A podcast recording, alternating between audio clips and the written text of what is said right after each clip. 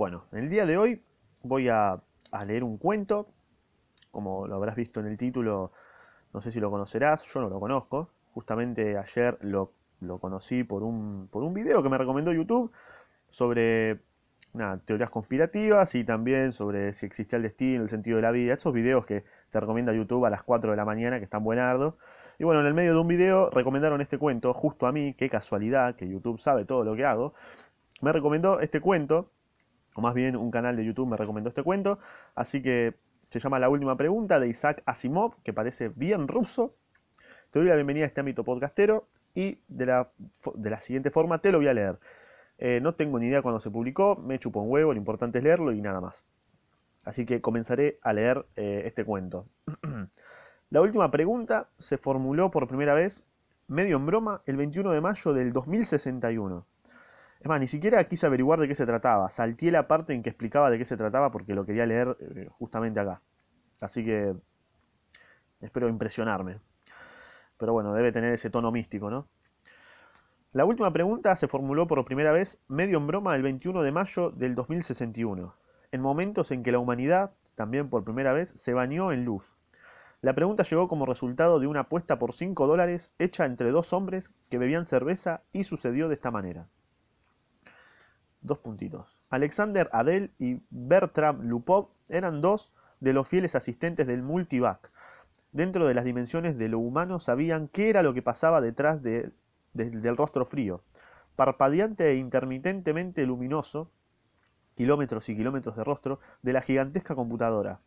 Al menos tenían una vaga, noción del plan general de circuitos y retransmisores, que desde hacía mucho tiempo habían superado toda posibilidad de ser dominados por una sola persona. Multivac se autoajustaba y autocorregía. Así, así tenía que ser porque nada que fuera humano podía ajustarla y corregirla con la rapidez suficiente o siquiera con la eficacia suficiente. De manera que Adel y Lupov atendían al monstruoso gigante solo en forma ligera y superficial, pero lo hacían tan bien como podría hacerlo cualquier otro hombre. La alimentaban con información, adaptaban las preguntas a sus necesidades y traducían las respuestas que aparecían. Eh, por cierto, ellos y todos los demás asistentes tenían pleno derecho a compartir la gloria de Multivac. De Multivac. Bien, a Multivac era como la máquina, ¿no? Se supone. No estoy, o sea, estoy pensando así al aire libre, ¿eh? Así, o sea, si pienso, voy a tener reflexiones eh, en voz alta. Así que, si no te gusta, tómatela y no me rompa las bolas. Durante décadas, Multivac ayudó a diseñar naves y a trazar las trayectorias que permitieron al hombre llegar a la Luna, a Marte y a Venus. Ah, pero después de eso los pobres recursos de la Tierra ya no pudieron serles de utilidad a las naves. Se necesitaba demasiada energía para los viajes largos y pese a que la Tierra explotaba su carbón y uranio con creciente eficacia, había una cantidad limitada de ambos. Ok, hicimos mierda el planeta ya, ¿no? Pero lentamente, Multivac aprendió lo suficiente como para responder a las preguntas más complejas en forma más profunda, y el 14 de mayo del 2061, lo que hasta ese momento era, teoría se convirtió en realidad. La energía del Sol fue almacenada, modificada y utilizada directamente en todo el planeta. A la mierda. Cesó en todas partes el hábito de quemar carbón y, fisionar uranio y toda la Tierra se conectó con una pequeña estación de un kilómetro y medio de diámetro que, circundaba el planeta a mitad de distancia de la Luna para funcionar con rayos invisibles de energía solar. Siete días no habían alcanzado para empañar la gloria del acontecimiento y Adel y Lupov finalmente lograron escapar de la celebración pública para refugiarse donde nadie pensaría en buscarlos, que eran en las desiertas cámaras subterráneas donde se veían partes del poderoso cuerpo enterrado de Multivac. Sin asistentes, ociosa, clasificando datos con clics satisfechos y perezosos, Multivac también se había ganado sus vacaciones y los asistentes la respetaban, y originalmente no tenían intención de perturbarla. No estoy entendiendo muy bien, pero... O sea, es como... Lo que sí entiendo es que el planeta estaba hecho pija. Multivac no me queda claro si es una máquina o es eh, una persona real, pero bueno. Cierro el orto y sigo leyendo. Se habían llevado una botella y su única preocupación en ese momento era relajarse y disfrutar de la bebida. Es asombroso. Cuando uno lo piensa, dijo Adele, es asombroso cuando uno lo piensa, dijo Adele. En su rostro ancho se veían huellas de cansancio y removió lentamente la bebida con una varilla de vidrio, observando el movimiento de los cubos de hielo en su interior. Toda la energía que podremos usar de ahora en adelante gratis. Suficiente energía, si quisiéramos emplearla, como para derretir a toda la Tierra y convertirla en una enorme gota de hierro líquido impuro, y no echar de menos la energía empleada. Toda la energía que podremos usar por siempre, siempre y siempre. O sea, a ver, bueno, cierro el orto. Seguramente lo voy a entender cuando lo, termine escuchando. O ahora. Fue re ansioso el chavo, no podía. Lupov la dio la cabeza. Tenía el hábito de hacerlo cuando quería oponerse a lo que oía, y en ese momento quería oponerse. En parte porque había tenido que llevar el hielo y los vasos. No, no para siempre, dijo. Ah, vamos, prácticamente para siempre, hasta que el sol se apague, Bert. Entonces, no es para siempre, boludo. Muy bien, entonces, durante miles de millones de años. 20 mil millones, tal vez. ¿Estás satisfecho ahí, la concha de tu madre? ¿Tan exacto crees que sea? Lupov se pasó, los, se pasó los dedos por los escasos cabellos como para asegurarse de que todavía le quedaban algunos y tomó un pequeño sorbo de su bebida. 20 mil millones de años no es para siempre, la puta que te parió. Bueno, bueno, pero superará nuestra época, ¿no? También la superará en el carbón y el uranio. También la superará en el carbón y el uranio. De acuerdo, pero ahora podemos conectar cada nave espacial individualmente con la estación solar y hacer que vaya y regrese de Plutón un millón de veces sin que tengamos que preocuparnos por el combustible. No puedes hacer eso con carbón y uranio. Y uranio. Pregúntale a Multivac, si no me crees. Pregúntale a Multivac. O sea, no necesito preguntarle a Multivac, o sea, ya lo sé. Entonces deja de quitarle méritos a lo que Multivac ha hecho por nosotros, dijo Adel malhumorado. Se portó muy bien. ¿Quién es Multivac? La puta que te parió. Por favor, aclárame qué, es Multivac, porque me estoy volviendo loco. El chabón re ansioso. ¿Quién dice que no? Lo que yo sostengo es que el sol no durará eternamente. Eso, eso, eso es todo lo que digo. Estamos a salvo por 20 mil millones de años, pero... Y luego, Lupov apuntó con un dedo tembloroso al otro. No me digas que nos conectaremos con otro sol. Durante un rato hubo silencio. Adel se llevaba la copa a los labios solo de vez en cuando y los ojos de Lupov se cerraron lentamente. Descansaron. De pronto Lupov abrió los ojos. ¿Piensas que nos conectaremos con otro sol cuando el nuestro muera, verdad? Eh, no, estoy, no estoy pensando en nada, boludo, no, no, no jodas. Sí, seguro que estás pensando. Eres malo, eres malo en la lógica, ese es tu problema. Eres como ese tipo del cuento a quien lo sorprendió un chaparrón. Corrió a refugiarse en un monte y se paró bajo un árbol. No se preocupaba porque pensaba que cuando un árbol estuviera totalmente mojado simplemente iría a guarecerse bajo otro. Entiendo, dijo Adel. No, no grites, boludo. Cuando el sol muera, las otras estrellas habrán muerto también. ¿Me dejas con una esperanza? Eh, por supuesto, murmuró Lupov. Todo comenzó con la explosión cósmica original, fuera lo que fuese, y todo terminará cuando todas las estrellas se extingan.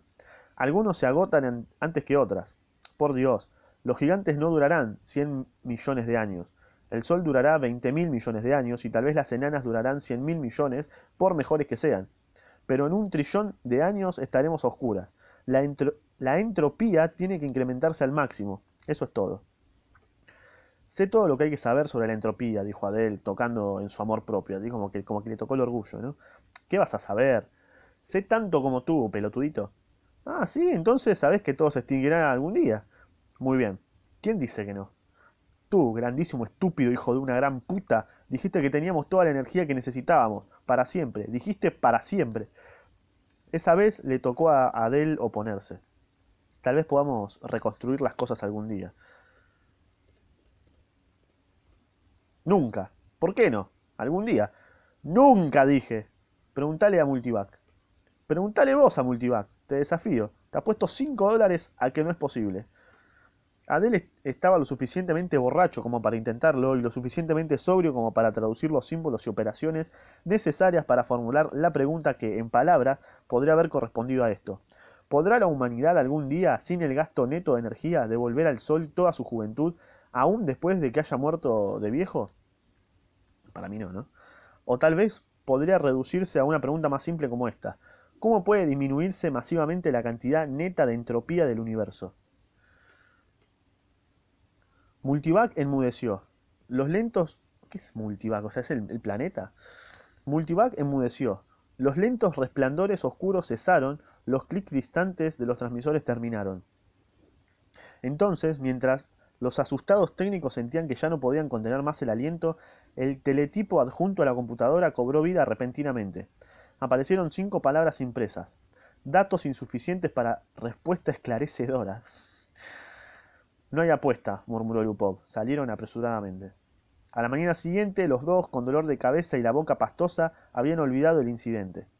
Sherrod, Sherrodin y Sherrodet primero y segundo, observaban la imagen estrellada en el biciplato mientras completaban el pasaje por el hiperespacio en un lapso fuera de las dimensiones del tiempo. Inmediatamente el uniforme de polvo de estrellas dio paso al predominio de un, disco, de, un único disco de mármol, brillante y centrado. Es X23, dijo Sherrod con confianza.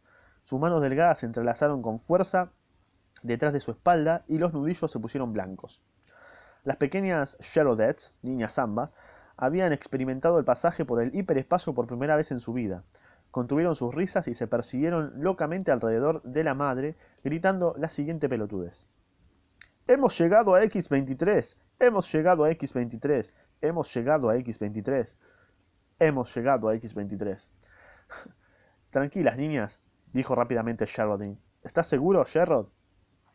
¿De qué hay que estar seguro? preguntó Sherrod, echando una mirada al tubo de metal justo debajo del techo, que ocupaba toda la longitud de la habitación y desaparecía a través de la pared en cada extremo. Tenía la misma longitud de la nave. Sherrod había, sabía poquísimo sobre el grueso, el grueso tubo de metal, excepto que se llamaba microvac. Que uno le hacía preguntas y lo deseaba. Que aunque uno no se las hiciera de todas maneras, que aunque uno no se las hiciera, Puedes poner una goma ahí, no forro. De todas maneras, cumplía con su tarea de conducir la nave hacia un destino prefijado, de abastecerla de energía desde alguna de las diversas estaciones de energía subgaláctica y de computar las ecuaciones para los saltos hiperespaciales. Ok. Sherrod y su familia no tenían otra cosa que hacer sino esperar y vivir en los cómodos sectores residenciales de la nave. Cierta vez, alguien le había dicho a Sherrod que el AC al final de Microvac quería decir computadora análoga, en inglés antiguo, pero estaba a punto de olvidar incluso eso. no es tan difícil acordarse de. ¿eh?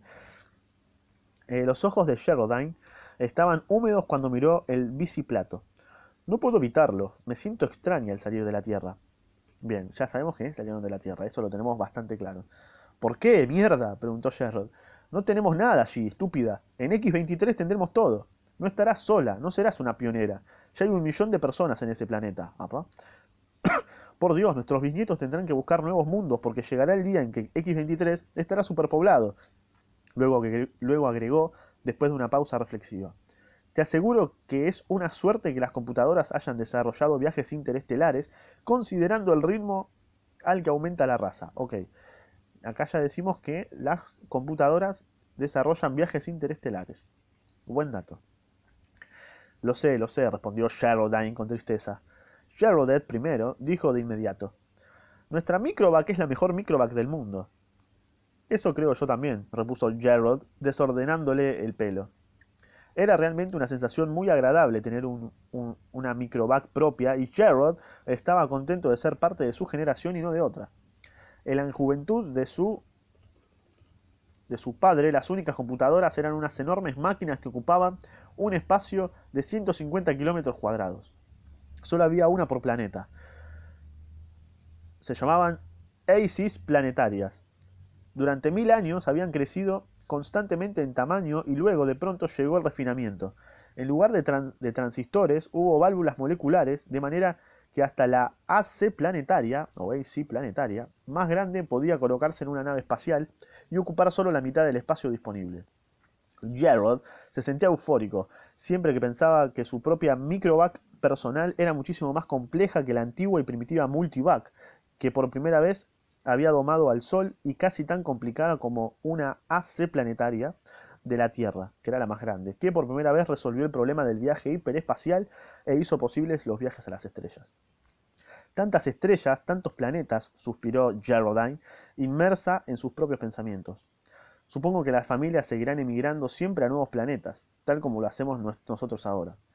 O sea, podemos decir que el microvac y el multivac son como, como cápsulas que te hacen viajar, ¿no? Me parece que es eso. Me parece. No siempre, respondió Gerald con una sonrisa. Todo esto terminará algún día, pero no antes de que pasen billones de años. Muchos billones. Hasta las estrellas se extinguen, ¿sabes? Tendrá que, o sea, tendrá que aumentar la entropía. ¿Qué mierda es la entropía, bro? ¿Qué es la entropía, papá? Ahí está, preguntó Gerald segundo con voz aguda. Gracias, gracias, Gerald. Entropía, querida, es solo una palabra que significa la cantidad de desgaste del universo. Bien, todo se desgasta, como sabrás.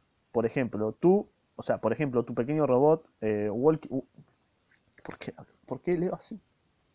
Por ejemplo, tu pequeño robot walkie-talkie, ¿recuerdas? ¿No puedes ponerle una nueva unidad de energía como a mi robot? Las estrellas son, las, estrellas son unidades de energía, querida. Una vez que se extinguen, ya no hay más unidades de energía. Jarodet primero lanzó un chillido de inmediato. No las dejes, papá. No permitas que las estrellas se extingan. Bueno, mirá lo que has hecho, susurró Geraldine exasperada. ¿Cómo podía saber que iba a asustarla? respondió Gerald eh, también en un susurro. Pregúntale a la microvac, gimió Gerald primero. Pregúntale cómo volver a encender las estrellas. Vamos, dijo Geraldine, con eso se tranquilizarán. Gerald segunda ya se estaba echando a llorar también. Gerald se encogió de hombros. Sí, o sea, la, retraumó, pobre piba, ¿no? Re garga, ¿viste? O sea, esto, esto tiene final, ¿eh? O sea, ya está bien, queridas. Le preguntaré a Microvac, no se preocupen. Ella, no, ella nos lo dirá. Le preguntó a la Microvac y agregó rápidamente. ¿Por qué me aparecen anuncios? La puta que te recontraparió, bro. ¿Listo? Bien. Le preguntó a la Microvac y agregó rápidamente. Imprimir la respuesta. Sherrod retiró la delgada cinta de celufilm y dijo alegremente, Miren, la Microvac dice que se ocupará de todo cuando llegue el momento y que no se preocupen. Apa. Geraldine dijo, y ahora niñas, es hora de acostarse. Pronto estaremos en nuestro nuevo hogar. Gerald leyó las palabras en el celufilm nuevamente antes de destruirlo. Datos insuficientes para respuesta esclarecedora. Picante. Otra vez. Se encogió de hombros y miró el biciplato. El X-23 estaba cerca. BJ-23X de Lamet miró las negras profundidades del mapa tridimensional en pequeña escala de la galaxia y dijo, ¿no será una ridiculez que nos preocupe tanto la cuestión? MQ-17J de Nicron, de Nicron sacudió la cabeza. Creo que no. ¿Sabes que la galaxia estará llena, en 5 años con el actual ritmo de expansión? Los dos parecían jóvenes de poco más de 20 años, y ambos eran altos y de formas perfectas. Sin embargo, dijo BJ23X, me resisto a presentar un informe pesimista al Consejo Galáctico. Yo no pensaría en presentar ningún otro, ningún otro tipo de informe. Tenemos que inquietarlos un poco. No hay otro remedio. BJ23X suspiró. El espacio es infinito. Hay 100 billones de galaxias disponibles. 100 billones no es infinito, y cada vez se hace menos infinito. Pensalo bien, pelotudito.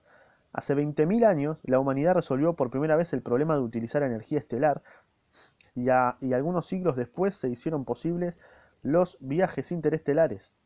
A la humanidad le llevó un millón de años llenar un pequeño mundo, mal, y luego solo 15.000 años el resto de la galaxia. Ahora la población se duplica cada 10 años, claro, exponencialmente. BJ23X lo interrumpió. ¿Qué nombre de mierda que te pones, bro? BJ23X.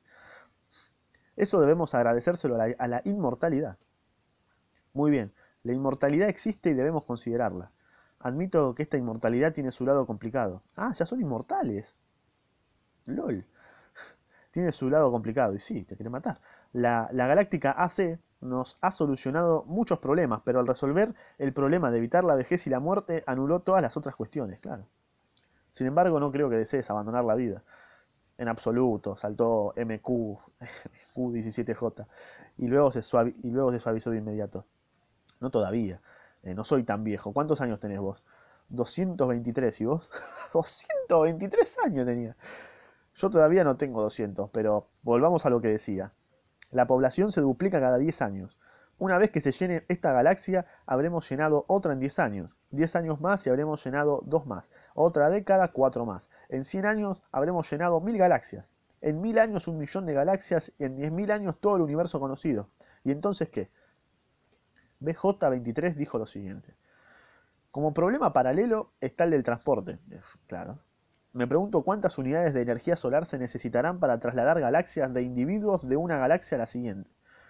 Ah, muy buena observación. La humanidad ya consume dos unidades de energía solar por año.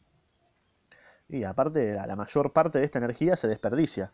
Al fin y al cabo, nuestra propia galaxia solo gasta mil unidades de energía solar por año. Y nosotros solamente usamos dos de ellas. Está bien, de acuerdo, pero aún con una eficiencia de, de, un 100%, de un 100%, solo podemos postergar el final. Nuestras necesidades energéticas crecen en progresión geométrica y a un ritmo mayor que nuestra población. Nos quedaremos sin energía todavía más rápido que sin galaxias. Uh, es verdad. Muy buena observación, muy, muy buena observación. simplemente tendremos que construir nuevas estrellas con gas interestelar. Ah, la están flasheando duro acá, ¿no? La están flasheando duro. Hasta yo la estoy flasheando. ¿O con calor disipado? Preguntó MQ17J, con tono sarcástico. Eh, ¿Puede haber alguna forma de revertir la entropía? O sea, tenemos que preguntárselo a la galáctica AC. BJ23X no hablaba realmente en serio, pero MQ17J sacó su contacto AC del bolsillo y lo colocó sobre la mesa frente a él. No me faltan ganas, dijo. Es algo que la raza humana tendrá que enfrentar algún día me imagino. Miró sombríamente su pequeño contacto AC. Era un objeto de apenas 5 centímetros cúbicos, nada en sí mismo, pero estaba conectado a través del hiperespacio con la gran galáctica AC que servía a toda la humanidad y a su vez era parte integral suya. MQ-17J hizo una pausa para preguntarse si algún día en su vida inmortal llegaría a ver la galáctica AC. Era un pequeño mundo propio, una telaraña de rayos de energía que contenía la materia dentro de la cual las oleadas de los planos medios ocupaban el lugar de las antiguas y pesadas válvulas moleculares. Sin embargo, a pesar de esos funcionamientos subetéreos, se sabía que la galáctica AC tenía mil, eh, tenía mil diez, tenía diez mil metros de ancho. Lo escribieron mal, es que así no se puede elaborar. Repentinamente, MQ-17J preguntó a su contacto AC. ¿Es posible revertir la entropía? BJ23X, sobresaltado, dijo de inmediato. Ah, bueno, mirá, realmente yo no quise decir que tenías que preguntar eso. ¿Por qué no? Los dos sabemos que la entropía no puede revertirse. O sea, no podés volver a convertir el humo y las cenizas en un árbol. ¿Hay árboles en tu mundo? preguntó MQ17J. El sonido de la galáctica AC lo sobresaltó y les hizo guardar silencio se oyó su voz fina y hermosa en el contacto AC en el escritorio, y dijo lo siguiente. Datos insuficientes para respuesta esclarecedora. No, amigo, muy, muy nazi. O sea, alto miedo. Igual te vas a morir, o sea, ya tenés 220 años, ¿para qué quieres seguir viviendo? Ya fue. ya está. Eh, o sea, querés reducir la entropía. o sea, es, es imposible. ¿Por qué querés hacer algo imposible? BJ23X dijo, ¿ves? ¿Ves, pelotudo? Entonces los dos hombres volvieron a la pregunta del informe que tenían que hacer para el Consejo Galáctico. Me encanta, un Consejo Galáctico. Eh, la mente de C Prime abarcó la nueva galaxia con un leve interés en los incontables racimos de estrellas que la eh, de estrellas que de la población. Nunca había visto eso antes. ¿Alguna vez las vería todas? Tantas estrellas, cada una con su carga de humanidad. Una carga que era casi un peso muerto. Cada vez más, la verdadera esencia del hombre había, había que encontrarla allá afuera, en el espacio. ¿Vos decís, bro? Ah, hay que estirar las piernas. Eh, en las mentes, no en los cuerpos. Los cuerpos inmortales permanecían en los planetas, suspendidos sobre los eones. A veces despertaban a una actividad material, pero eso era cada vez más raro. Pocos individuos nuevos hacían pocos individuos nuevos nacían para unirse a la multitud increíblemente poderosa, pero ¿qué importaba? Había poco lugar en el universo para nuevos individuos. C. Prime despertó de su ensoñación al encontrarse con los sutiles manojos de otra mente. Soy C. Prime, ¿y tú? Ah, con otra, o sea, ya como que había telepatía. Soy D. Sub... que se pone tu nombre normal. Soy D. Sin Boon. ¿Tu galaxia? Solo la llamamos galaxia. ¿Y vos? Y la llamamos de la misma manera a la, nuestra, ¿viste? Todos los nombres llaman galaxia a su galaxia y nada más. ¿Por qué será, no? Y porque todas las galaxias son iguales, ¿viste, boludo? Claro, sí. no todas iguales, ¿eh? En una galaxia en particular debe de haberse originado la raza humana, o sea, eso la hace diferente. C. Prime dijo, ¿en cuál? No sabría decirte, creo que la Universal AC debe estar enterada. ¿Se lo preguntamos? De pronto tengo curiosidad por saberlo. Las percepciones de C. Se ampliaron hasta que las galaxias mismas se encogieron y se convirtieron en un polvo nuevo. Mientras me aparece otra notificación, no quiero, no, basta, ¿por qué me aparecen estas notificaciones de mierda? Basta. Las percepciones de C se ampliaron hasta que las galaxias mismas se encogieron y se convirtieron en un polvo nuevo, más difuso, sobre un fondo mucho más grande. Tantos cientos de billones de galaxias, cada una con sus seres inmortales, todas llevando su carga de inteligencias con mentes, de, con mentes que vagaban libremente por el espacio. Y sin embargo, y sin embargo, una de ellas era única entre todas las, entre todas, por ser, por ser, por ser la galaxia original. Bueno, ¿y cómo te das cuenta? ¿Cuál es la galaxia original? Una de ellas tenía en su pasado vago y distante, un periodo en que había sido la única galaxia poblada por el hombre. C. Prime se consumía de curiosidad por ver esa galaxia y gritó: Universal AC. ¿En qué galaxia se originó el hombre? La Universal AC oyó porque en todos, en todos los mundos tenía listos sus receptores y cada receptor conducía por el hiperespacio a algún punto desconocido donde la Universal AC se mantenía independiente. C. Prime solo sabía de un hombre cuyos pensamientos habían penetrado a distancia sensible de la Universal AC y solo informó sobre un globo brillante, de 60 centímetros de diámetro difícil de ver. Pero ¿cómo puede ser que o sea, pero ¿cómo puede ser eso toda la Universal AC? Había preguntado C. Prime. La mayor parte fue la, mayor parte fue la respuesta. Está en el hiperespacio. No puedo imaginarme en qué forma está allí.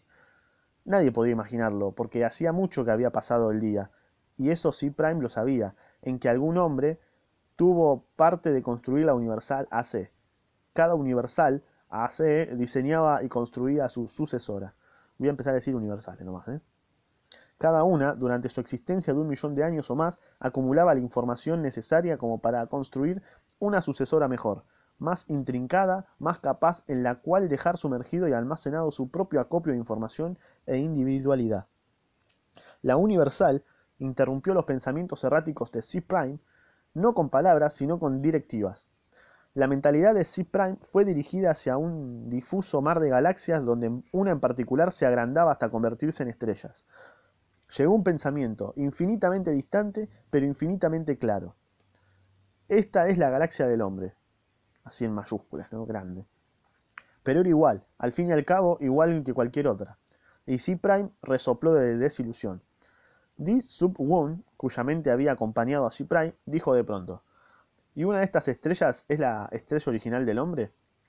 La Universal respondió: La estrella original del hombre se ha hecho nova, es una enana blanca. ¿Los hombres que la, habitaron, que la habitaban murieron? preguntó C. Prime sobresaltado y sin pensar. La Universal respondió. Como sucede en estos casos, un nuevo mundo para sus cuerpos físicos fue construido en el tiempo. Como sucede en estos casos, un nuevo mundo para sus cuerpos físicos fue construido en el tiempo. Ok. Bastante, o sea, es bastante compleja la lectura, ¿eh? no es tan sencilla. Sí, por supuesto, dijo C. Pero aún así lo invadió una sensación de pérdida. Su mente dejó de centrarse en la galaxia original del hombre y le permitió volver y perderse en pequeños puntos nebulosos. No quería volver a verla. Di Sip Boon dijo, ¿qué sucede? Es que las estrellas están muriendo, o sea, la estrella original murió. Todas deben morir, ¿por qué no? Pero cuando toda la energía se haya agotado, nuestros cuerpos finalmente morirán. Vos, yo, todos con ellos. Bueno, pero llevará billones de años, boludo. O sea, no quiero que suceda, ni siquiera dentro de billones de años. Universal. ¿Cómo puede evitarse que las estrellas mueran? Di Subwom dijo, divertido. Estás preguntando cómo podría revertirse la dirección de la entropía, boludo. Y la Universal, y la Universal respondió, todavía hay datos insuficientes para una respuesta esclarecedora. Sí, me di cuenta. Los pensamientos de... o, sea, siempre todo termina en, esa respuesta, ¿no? De que no hay respuesta. Los pensamientos de C. Prime volaron a su propia galaxia. Dejó de pensar en, D. Sub-Boon, cuyo cuerpo podría estar esperando en una galaxia a un trillón de años luz de distancia, o en la estrella siguiente a la de C. Prime. Igual no importaba. Sí, la verdad que no, importaba un carajo, o sea. Era como una voz de conciencia ahí. Con aire desdichado, C. Prime comenzó a recoger hidrógeno interestelar con el cual construir una pequeña estrella propia. ah, un emprendedor. Si las estrellas debían morir alguna vez, al menos podrían construirse algunas. Qué iluso. El hombre, mentalmente, era uno solo, y estaba conformado por un trillón de trillones de cuerpos sin edad. Cada uno en su lugar, cada uno descansando, tranquilo e incorruptible. Cada uno cuidado por autómatas perfectos, igualmente incorruptibles, mientras las mentes de todos los cuerpos se funcionaban libremente entre sí, sin distinción. El hombre dijo, el universo está muriendo corta, ahí al pie. El hombre miró a su alrededor a las galaxias cada vez más oscuras. Las estrellas gigantes, muy gastadoras, habían ido hace rato. Habían vuelto a lo más oscuro de la oscuridad del pasado distante. Casi todas las estrellas eran enanas blancas, que finalmente se desvanecían. Se habían creado nuevas estrellas con el polvo que había entre ellas, algunas por procesos naturales, otras por el hombre mismo, y también se estaban apagando. Las enanas blancas aún podían chocar entre ellas, y de las poderosas fuerzas así liberadas se construirían nuevas estrellas, pero una sola estrella por cada mil estrellas enanas blancas destruidas, y también éstas llegarían a su fin. O sea, pará, pará, pará. Pará. Una sola estrella por cada mil estrellas enanas blancas destruidas recién iban a poder surgir, y también éstas llegarían a su fin. O sea, en algún momento se iba a terminar, o sea, no, no hay chance de que todo continúe. El hombre dijo, cuidadosamente administrada y bajo la dirección de la cósmica AC, la energía que todavía queda en todo el universo puede durar billones de años, pero aún así, eventualmente todo llegará a su fin, claro, ¿ves? Por mejor que se la administre, por más que se la racione, la energía gastada desaparece y no puede ser, no puede ser, no puede ser respuesta. La entropía aumenta continuamente. El hombre dijo, ¿es posible no revertir la entropía? Preguntémosle a la cósmica. Es muy abstracto todo, ¿no? La, la AC lo rodeó pero no en el espacio. Ni un solo fragmento de ella estaba en el espacio. Estaba en el hiperespacio y hecha de algo que no era materia ni energía. La, pregunta sobre su tamaño y su naturaleza ya no tenía sentido comprensible para el hombre. Cósmica, AC, dijo el hombre, ¿Cómo puede, ¿Cómo puede revertirse la entropía? La cósmica le respondió lo siguiente. Los datos son todavía insuficientes para una respuesta esclarecedora. El hombre le ordenó, recoge datos adicionales, la puta que te parió, dale, me estoy volviendo loco. La cósmica dijo, está bien, lo haré. Hace cientos de billones de años que lo hago, milord. Mis predecesores y yo hemos y yo hemos escuchado nuevas veces esta pregunta todos los datos que tengo siguen siendo insuficientes. O sea, no te das cuenta que no hay chance, bro. Llegará el momento en que los datos sean suficientes o el problema es, o el problema es insoluble en todas las circunstancias concebibles. La cósmica respondió, ningún, ningún problema es insoluble en todas las circunstancias concebibles. ¿Eh? ¿Entendés? El hombre preguntó, ¿cuándo tendrás suficientes datos como para responder a la pregunta, la reconcha de tu madre? La cósmica respondió. Es como es, es una como una charla entre el hombre y el universo esto, ¿no? La cósmica le respondió. Los datos son todavía insuficientes para una respuesta esclarecedora, ya no sé cómo decírtelo. ¿Seguirás trabajando en eso? preguntó el hombre. Y la cósmica le respondió. Sí. Sí, dijo así, corta, ¿viste? Y me aparece otra policía, claro. Porque, o sea, me tiene que aparecer, ¿viste? No, no puede no aparecerme. Ah, vas a ponerme adblock. ¿Seguirás trabajando en eso? preguntó el hombre. Y la cósmica le respondió, sí. El hombre dijo, esperaremos. Sí, dale, ponele. Las estrellas y las galaxias murieron y se convirtieron en polvo, y el espacio se volvió negro después de tres, después de tres trillones de años de desgaste. Uno por uno, el hombre se fusionó con la AC, que sería como el universo, la galaxia y todo. O sea, ¿no? o sea, cada cuerpo físico perdió su identidad mental en forma tal que no era una pérdida sino una ganancia. La última mente del hombre hizo una pausa antes de la fusión. contemplando un espacio que solo incluía la borra de la última estrella oscura y nada aparte de esa. y nada aparte de esa materia. Para cambio la hojita, bro. De esa materia increíblemente delgada, agitada al azar por los restos de un calor que se gastaba asintoma, asintóticamente hasta llegar al cero absoluto.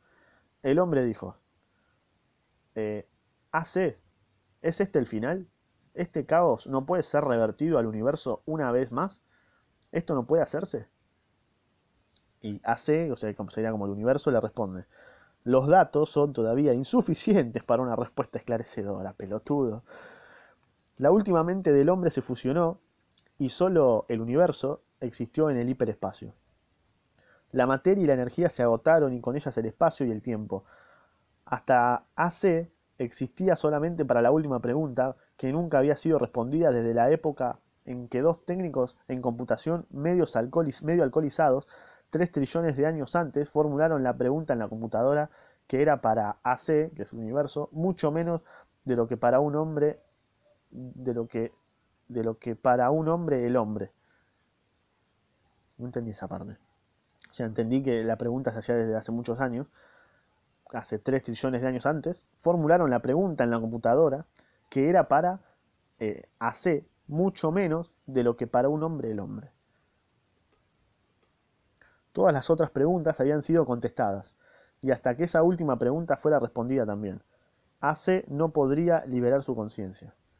Y hasta que esa última pregunta fuera respondida también, AC no podría liberar su conciencia.